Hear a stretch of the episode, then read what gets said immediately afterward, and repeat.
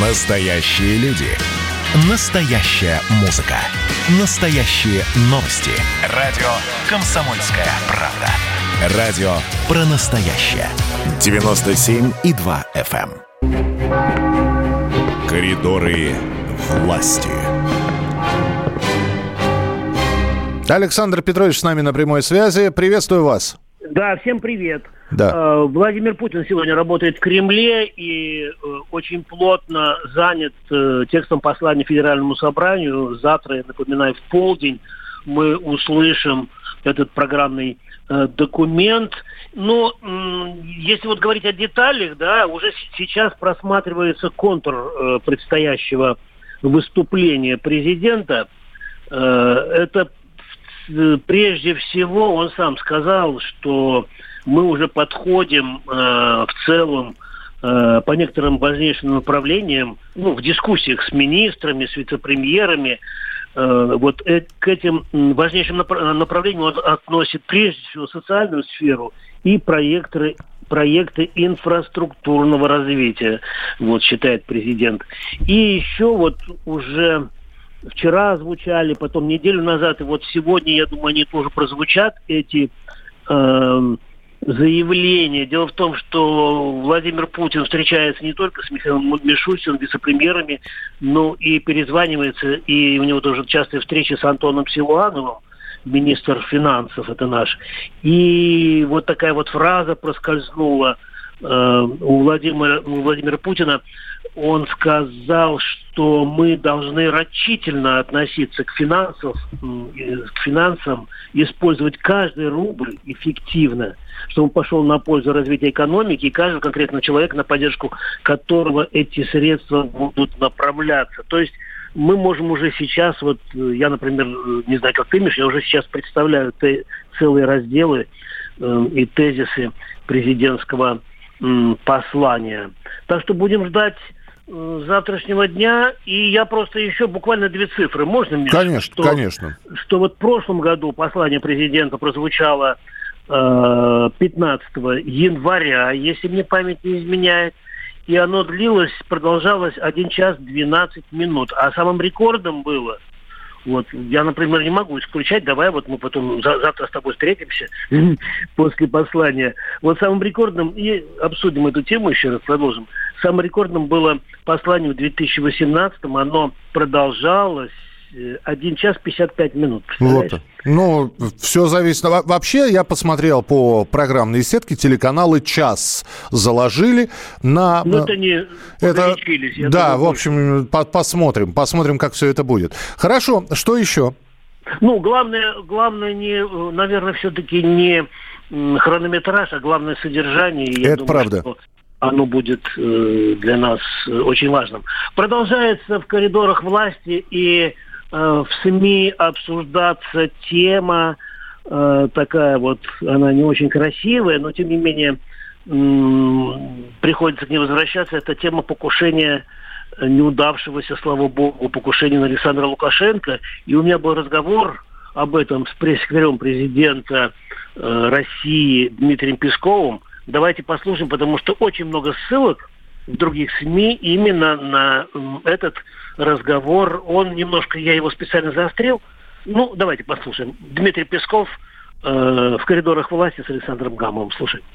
Александр Григорьевич Лукашенко как-то в очень общих чертах рассказал о том, что Владимир Путин обсуждал с Джо Байденом тему готовившегося покушения на президента Беларуси. А можете сказать, какие все же ставились вопросы? Это не касается спецслужб, а это разговор двух лидеров? Всю информацию, которую мы могли и хотели сообщить, мы сообщили в нашем сообщении о разговоре двух президентов. И тогда еще, вот Лукашенко говорит, э, что это все хотели устроить разведывательные круги США. Выходит теперь, что наша ФСБ круче ихнего ЦРУ. Это не ко мне вопрос. Это не ко мне. Это надо у ЦРУ спрашивать. Какие могли бы быть последствия, если бы этот зловещий план бы удался? И как бы в этом случае повела себя Россия? Я не думаю, что здесь можно э, какое-то сослагательное наклонение употреблять. Очевидно, что планы обсуждались абсолютно конкретно и абсолютно деструктивно. Вот это то, что можно сказать с уверенностью. И поэтому, конечно, это говорит о большой опасности. Вот такой разговор состоялся с Дмитрием Песковым. Так.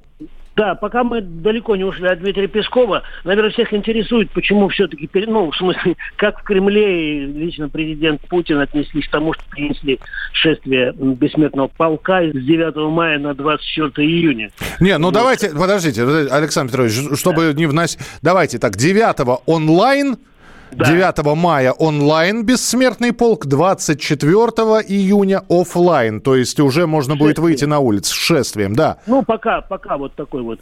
Вот. И я спросил у Пескова напрямую, вот скоро, кстати, это небольшое интервью появится на сайте kp.ru, как э, отнесся к этому президент. Э, и я всем напомнил, что президент, у президента отец воевал, Владимир Спиридонович э, всю войну при, э, прошел, был тяжело ранен. Он сказал, что президент в курсе, России, и президент э, отнесся к этому с большим пониманием.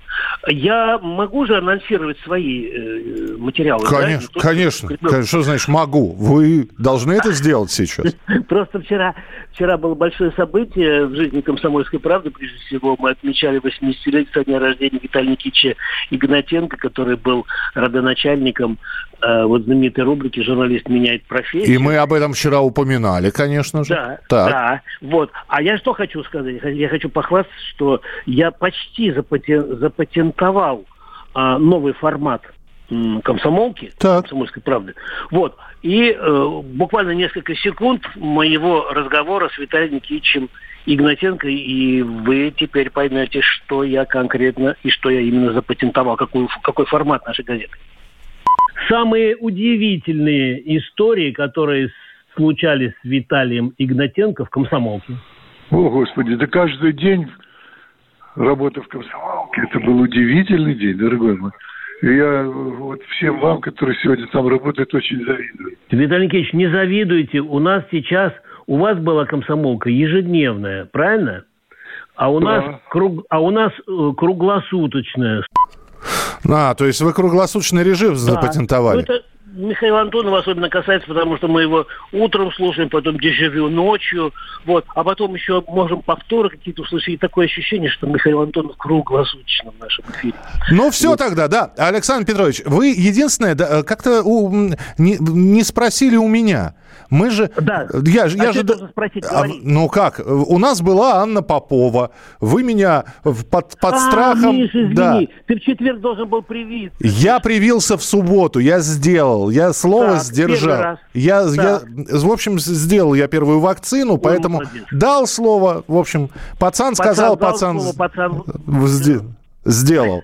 Так что все, можно Анне Юрьевне написать, ну, что... Сейчас да. Я прямо сейчас напишу. Вот. Я потом тебе... А ответ когда? Завтра тебе?